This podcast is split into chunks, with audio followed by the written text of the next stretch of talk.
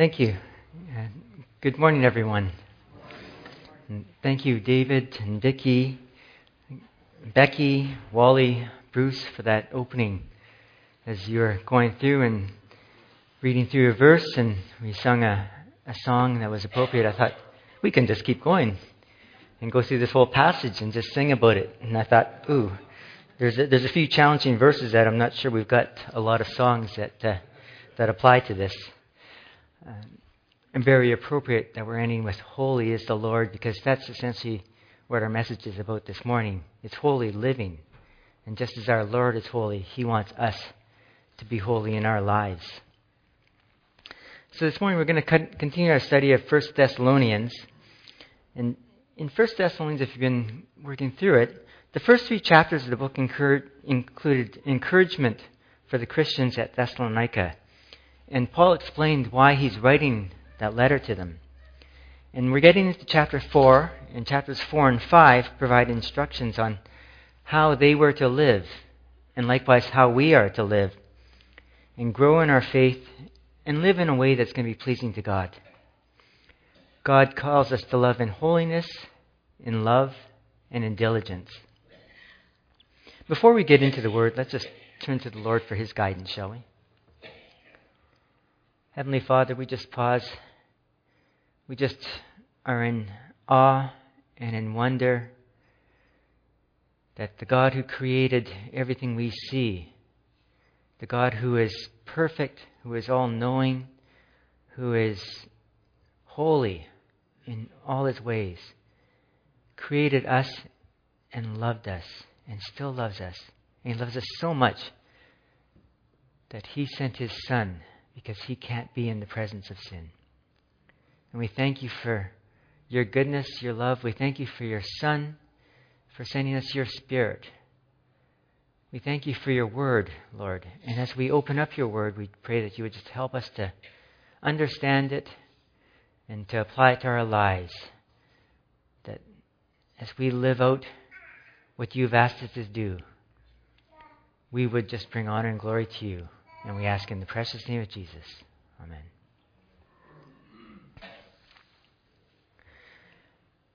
So again, we're going to be looking at 1 Thessalonians, starting chapter 4, and we're going to look at verses 1 to 12. And I'm going to start with a few verses from chapter 3, starting at verse 10. If you're following along in the brown Bibles in the pews, uh, this can be found on page 879. 3 verse 10. Night and day we pray most earnestly that we may see you again and supply what is lacking in your faith. Now may our God and Father Himself and our Lord Jesus clear the way for us to come to you. May the Lord make your love increase and overflow for each other and for everyone else, just as ours does for you. May he strengthen your hearts so that you'll be blameless and holy in the presence of our Lord and sorry, of our God and Father when our Lord Jesus comes with all his holy ones. I'm going to split our passage into three sections. Why we're called to live lives pleasing to God, standards for sexual purity, and standards for loving each other. 4, 1, and 2. See, Finally, brothers, we instructed you how to live in order to please God, as in fact you are living.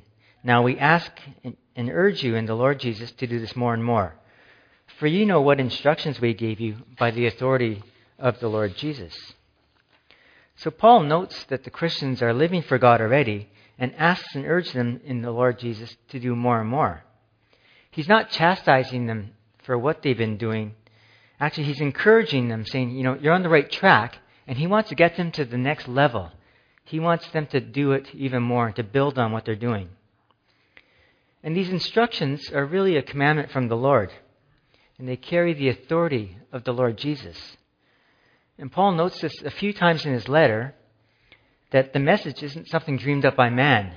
This is God's word, it's God's authority. And this commandment is kind of like what would come down to a soldier. Just here it is. Here's the, the instruction, here's the command. Your job is to go do it. Having said that, the Saturday is Remembrance Day, and it's a day that we set aside to remember those who gave of themselves, many of whom died Uh, some didn't, but certainly all were changed. Some went willingly, some were told they had to go. One of the reasons that they went was to defend or free people in other countries from those who were trying to take over from outside or from possibly from within.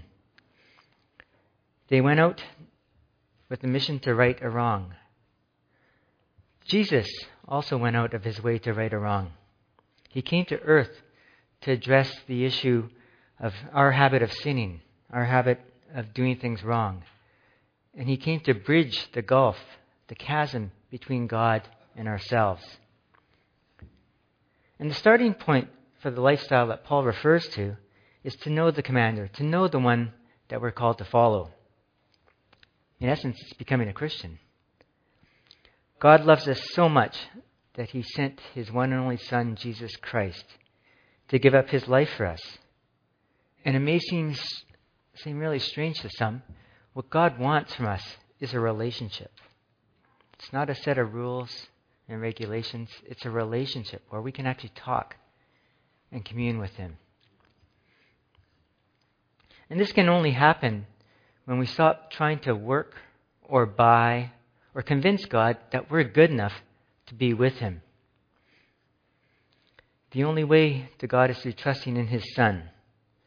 Jesus is the only way to God. And the Bible makes it clear that it's not good enough just to know about God. The Bible tells us even the demons believe in God and they shudder. They're scared about it. We need to acknowledge that Jesus paid the ultimate price for our imperfections and died for us, and to trust Him as our personal Savior and Lord. If we trust in Jesus, if indeed He is our Savior and Lord, that should be reflected in our lives. We all need to live, or we do live, for someone or something. A couple of weeks ago, Bruce Royal asked us a tough question. He said, Are we people pleasers, self pleasers, or God pleasers? And the letter in front of us is clear. We are to live in a way that honors God. Last week, Dave Jenkinson noted one way to tell if we're living for God is to look at three books. One is, What are we reading? Another was our checkbook and another was our appointment book. So, do our lives reflect what we say about our relationship to God? The writer C.S. Lewis noted those who did the most in this present world were precisely those who thought the most of the next one. Now, contrary to what some might think, being a Christian is not just a set of rules and living a set of do's and don'ts it's not something that you can count and say, you know, I did all these good things, I didn't do all these bad things. Oh, gee, the scales are tipped in my favor. I'm good. Being a Christian is about making conscious decisions, though, that will please God. Yes, there are some things that we don't do, or I say we shouldn't do, maybe, because we all fall short and we all do things that we shouldn't at times, don't we? Likewise, there are things that maybe second or third on our personal I want to do list, but we do them in order to please others. Ever go to a movie or go to some other event because somebody else that was important to you wanted to do that? I think most have heard the term happy wife. And what comes after happy wife comes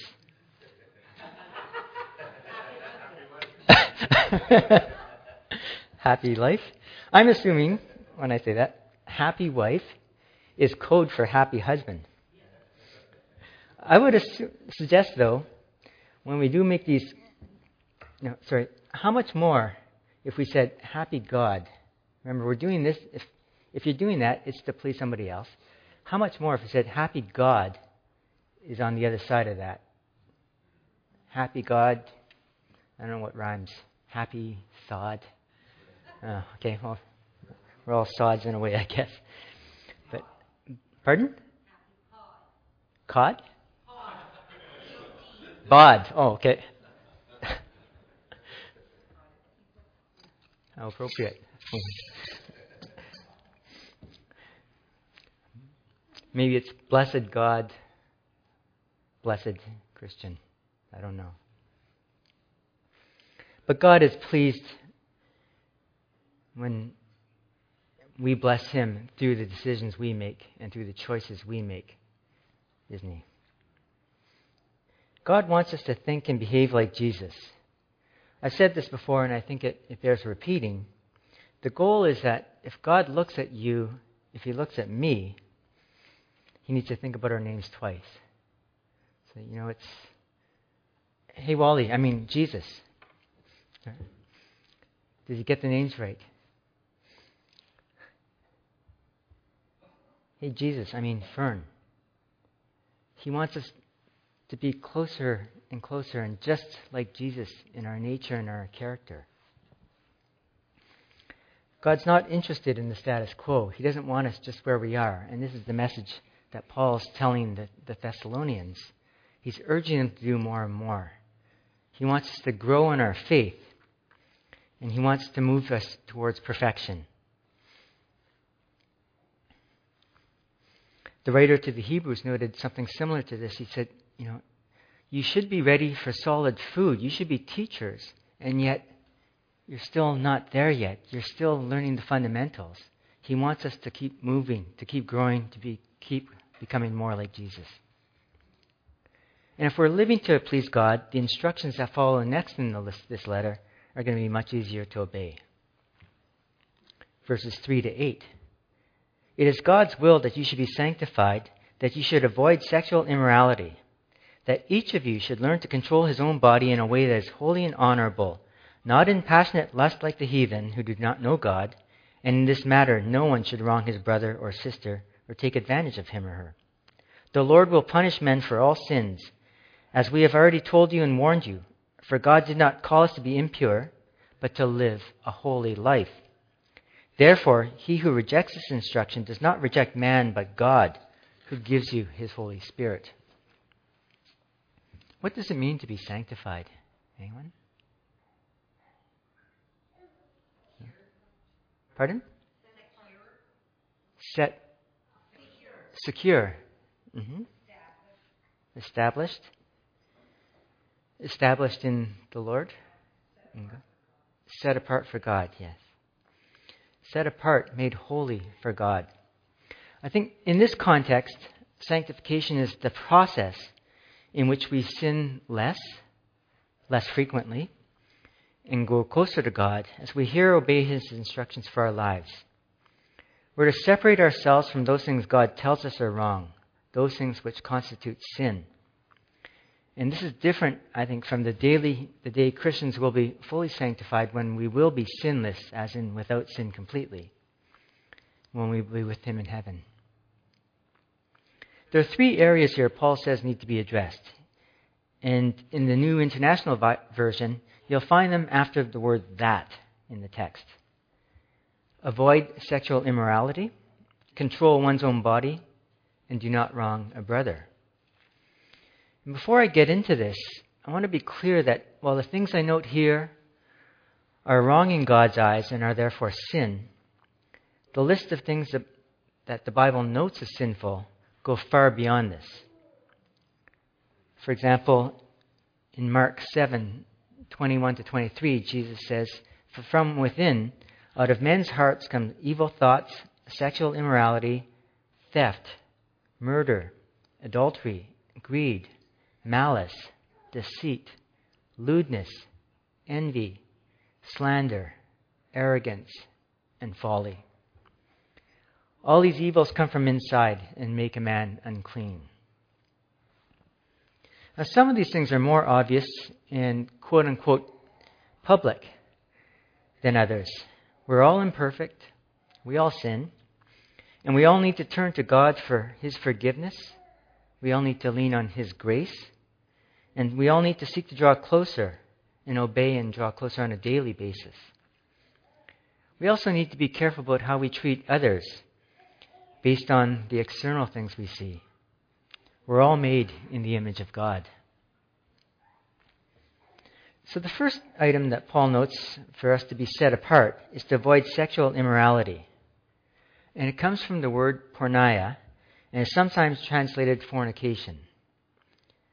God's design for sex between, was between a man and a woman in the confines of marriage. And we see this from the beginning the, of the Bible in the book of Genesis. Genesis 2, starting at verse 21, says, So the Lord God caused man to fall into deep sleep, and while he was sleeping, he took one of man's ribs and closed up the place with flesh. Then the Lord God made a woman from the rib he had made out of man, taken out of the man, and he brought her to the man. The man said, This is now bone of my bones and flesh of my flesh. She shall be called woman, for she was taken out of man. For this reason, a man will leave his father and mother and be united to his wife, and they will become one flesh. Anything outside of this is sexual immorality. There's no middle ground. It runs contrary to God's expectation of holiness in our lives. It's interesting to note that in Paul's days, sexual promiscuity was not only accepted, it was encouraged. This also applies to priests in Greek religion, and extramarital sex was sometimes considered an act of worship. Greek and Roman men took boys under their wing, so to speak. Interesting. We may have made huge strides in technology, in our standard of living, in our knowledge of so many things. And yet, for the most part, we really haven't progressed in our love and obedience to God, have we? Some individuals, yes. Society as a general, I would suggest no. I do appreciate some people who challenge my interpretation of the Bible on the premise that the context in which Paul's letter was written is different from today's. And people might argue with me that God's intention does therefore go beyond the traditional definition of marriage. Others will suggest the marriage ceremony is a man made thing, and so it doesn't really matter. Uh, I respect that people would have different opinions on this and different perspectives. And I also appreciate that this, in some ways, seems to set the bar higher for some people than others. Again, I think it's important that we treat each other respectfully and in love, even when we differ on interpretation. Again, Jesus gave his life for all of us. The second thing Paul noted is that each person should learn to control his or own body in a way that is holy and honorable. It's interesting when I was looking into this. Some suggest the interpretation here refers to the man learning to control his wife, referring to the wife as his body. I'm going to suggest, suggest that that's not quite what it means, and that this applies to both men and women. For example, in 1 Corinthians 6, starting at verse 13, the second half of verse 13, Paul writes, The body is not meant for sexual immorality, but for the Lord, and the Lord for the body. God raised the Lord and will also raise us up by his power. Do you not know that your bodies are members of Christ? Shall I then take members of Christ and make them members of a prostitute? Never. Or do you not know that he is joined to a prostitute becomes one body with her? For it is written, the two will become one flesh. But he who is joined to the Lord becomes one spirit with him. Flee from sexual immorality. Every other sin a person commits is outside the body, but the sexually immoral person sins against his own body. Or do you not know that your body is a temple of the Holy Spirit? That Holy Spirit within you, whom you have from God? You are not your own. You, we, were bought with a price. So glorify God in your body. Tough message. Well, Paul didn't have a lot of practical guidance on this. We do have the Holy Spirit to guide us, don't we? We simply need to be attentive and obey. Has everyone remembered shows, seen shows where somebody would think of doing something and there'd be a little caricature of a devil on one side saying, Yeah, yeah, go do it. And on the other shoulder, there's an angel saying, No, don't do it. And they'd kind of battle, and the person would go one way or the other. I don't know if they still have any of the shows on anymore. Now it seems like there's the devil on both sides saying, just do it, it's fine. Uh, unfortunately. And the message seems to be, you know, it's okay. I don't know if this is just the show as I'm watching or if I need to change and reconsider. but uh, perhaps that's in there too. The, when, when I go like this, there's four, three, at least three fingers pointing back at me. And the world today seems to say, though, it's all okay. And, you know, those of us who might disagree with that perspective, we're told that we're the ones with the problem. Sometimes we'll be late, branded as haters, and we just have to get on with it and accept that we're wrong. Not so sure. Um, certainly, that's not what God tells us and what we're called to follow. So, how does one flee from sexual immorality in a society where it's so blatant, it's so in your face? For some, it might be finding something else to do that puts the focus on God instead of viewing inappropriate material, whether it's on paper or on a screen of some sort. What goes in eventually affects what we believe and then what comes out. Paul notes that the problem is lust, not love. Thomas Aquinas noted, Man cannot live without joy. That is why one deprived of spiritual joys goes over to carnal pleasures. Perhaps it's avoiding certain events where you know things happen because people will get carried away. At the very least, you need to be on your guard. For example, it's pretty scary to think that there are people out there who'd be willing to drug you to get what they want. For others, it might be something more subtle.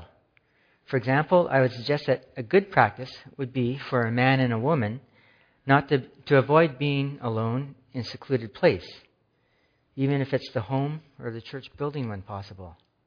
Unless they're married to each other, of course. Some may scoff and say, you know, that's ridiculous. This could, however, avoid a possible temptation that might grow over time, something that might turn into desire.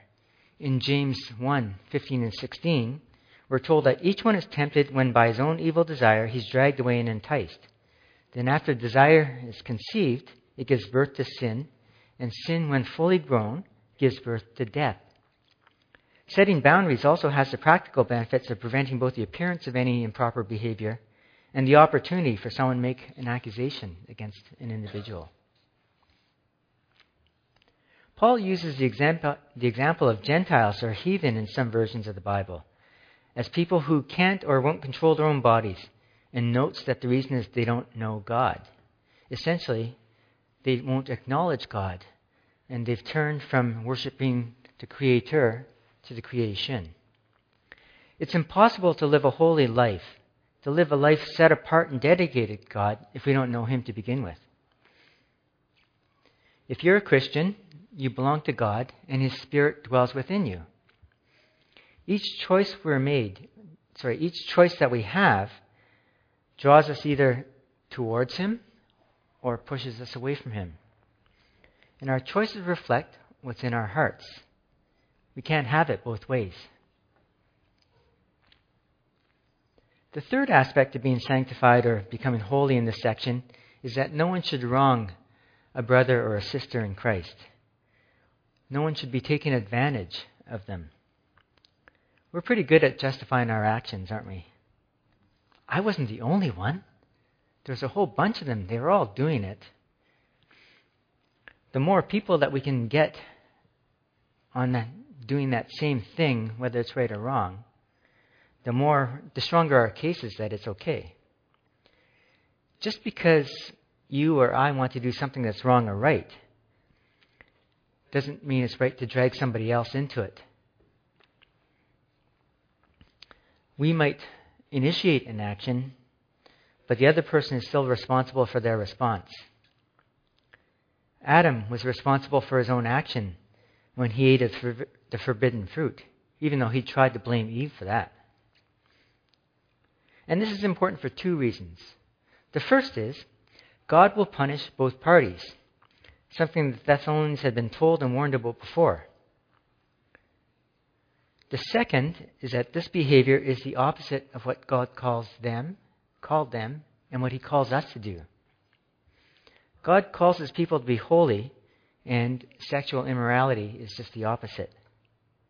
You can get an idea of how important the word this is by looking at the words holy or sanctified in this letter. They're found over and over through this letter. In verse 8, Paul sums up this little section on holiness by reminding the Thessalonians it isn't something he or another person dreamed up. These are God's instructions for us. Anyone rejecting these instructions is therefore rejecting God. Pretty scary, isn't it? Again, the messages around us seem it's okay. Everyone doing, everyone's doing it. Nobody cares. As long as it's consensual, we're all good. Sorry, that's not what God intended, nor is, is it appropriate in His eyes. The Holy Spirit, note the adjective on that one, Holy Spirit, guides us and has the power to help us avoid sexual immorality. In 2 Thessalonians 1 and 11, Paul writes, With this in mind, we constantly pray for you that our God may count you worthy of his calling and that by his power he may fulfill every good purpose of yours and every act prompted by your faith. The gospel isn't just a nice story for weak people in society who can't make it on their own, so they need a God to invent and look up to. God has, and He continues to demonstrate His power in creation, in salvation, through Jesus, through His Spirit, through those who trust in Him, and in many other ways. We just need to tap into that power source. To paraphrase something Philip Yancey notes in his book Vanishing Grace, he says, Jesus solves our search for significance.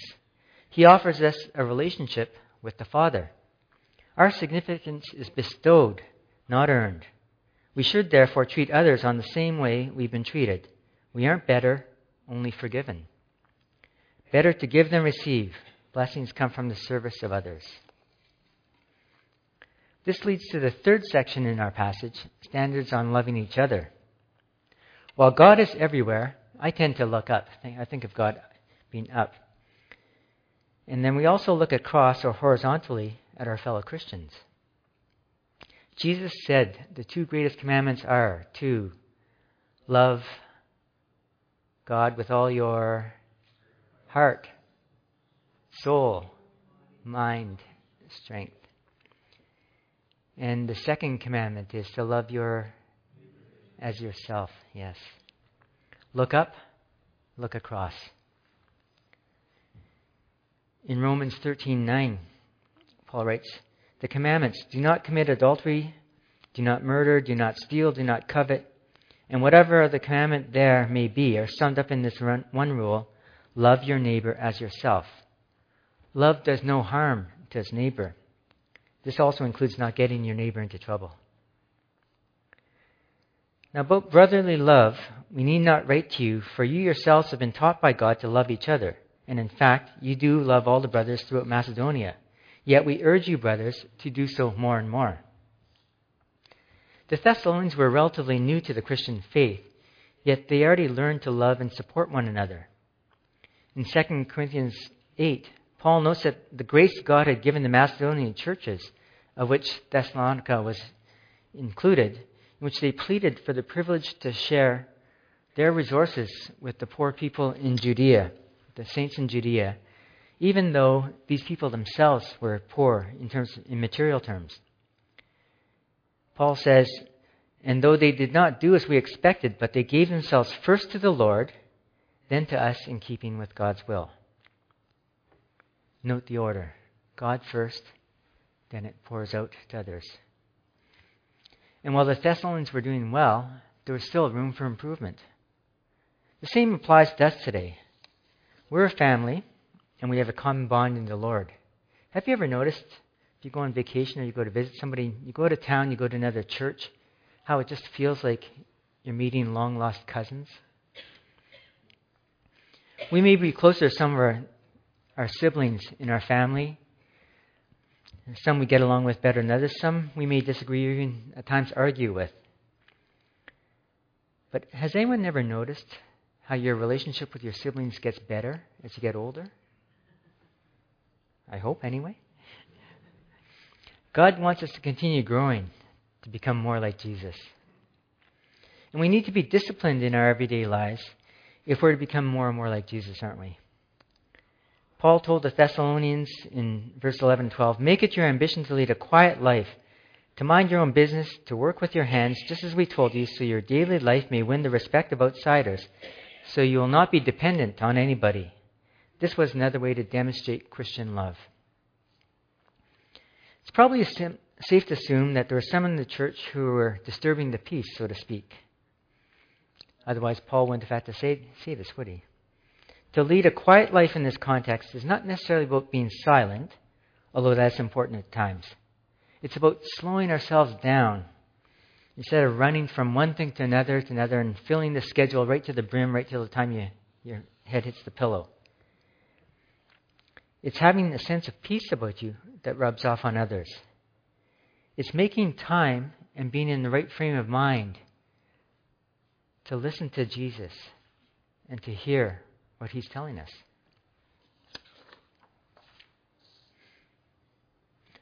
Anyone here not been told at some time in their lives to mind their own business?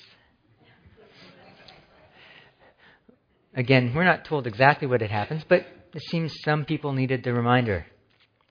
There are times we need the right person to tell us when we're going off the rails, though, or when perhaps we're going in the wrong direction. And I trust that we'd all be open to receiving correction at some time, uh, trusting that it's being done by the other person out of love. While we're all accountable to God, it's probably not a bad idea to have somebody here that we're accountable to that helps keep us on track. The Greeks had no use for manual labor, and they left that to the slaves whenever possible. The Jews, on the other hand, saw huge value in this, and children would be taught a trade. Paul notes it's not only acceptable to work with one's hands, it's proper and it should be done. I figure they have the same challenge I do. Born good looking instead of rich, so gotta work. It's one of the ways God provides for our material needs and gives us the opportunity to participate financially in His work elsewhere. Message if you're capable, we should all be working. And some people can't for various reasons, and that's fine too. Knowing God, though, doesn't mean that your bank account's going to suddenly skyrocket, as some would suggest. God looks to meet our needs, not our greeds. Paul notes that citizens who lived good lives, minded their own business, worked hard to provide for themselves, would also win the respect of others. They would appreciate not having to support these other people, those people who could but chose not to support themselves. He doesn't say everyone has to be self sufficient, nor does he say work should be the only thing that's important in life. All of us, however, need to take responsibility for ourselves and for our own behavior, and to the extent we can, look after our financial needs. This is just what mature Christians do. So, to summarize what we've considered today, we have God's Word, His instructions, it's not something made up by man. God loves us so much that He sent His Son to die for us and gives us His Holy Spirit to dwell within us. Our response is to accept His calling. His mission, our job, is to love and honor Him in our lives. And in doing so, our priorities will reflect our love for Him and those around us. I wonder if we can just we'll close with We are God's people. It is number, I think it's 283 or 284 in our hymn books. Number 283. Heavenly Father, we just thank you for your goodness and your love to us. We thank you that even though we all fall short in, different ways, you love us and you're there to forgive us and just pick us up and help us move forward. We thank you for your goodness and love, for your spirit. And Father, help us all just to draw closer to you and to honor you in our lives. For we ask in Jesus' name. Amen.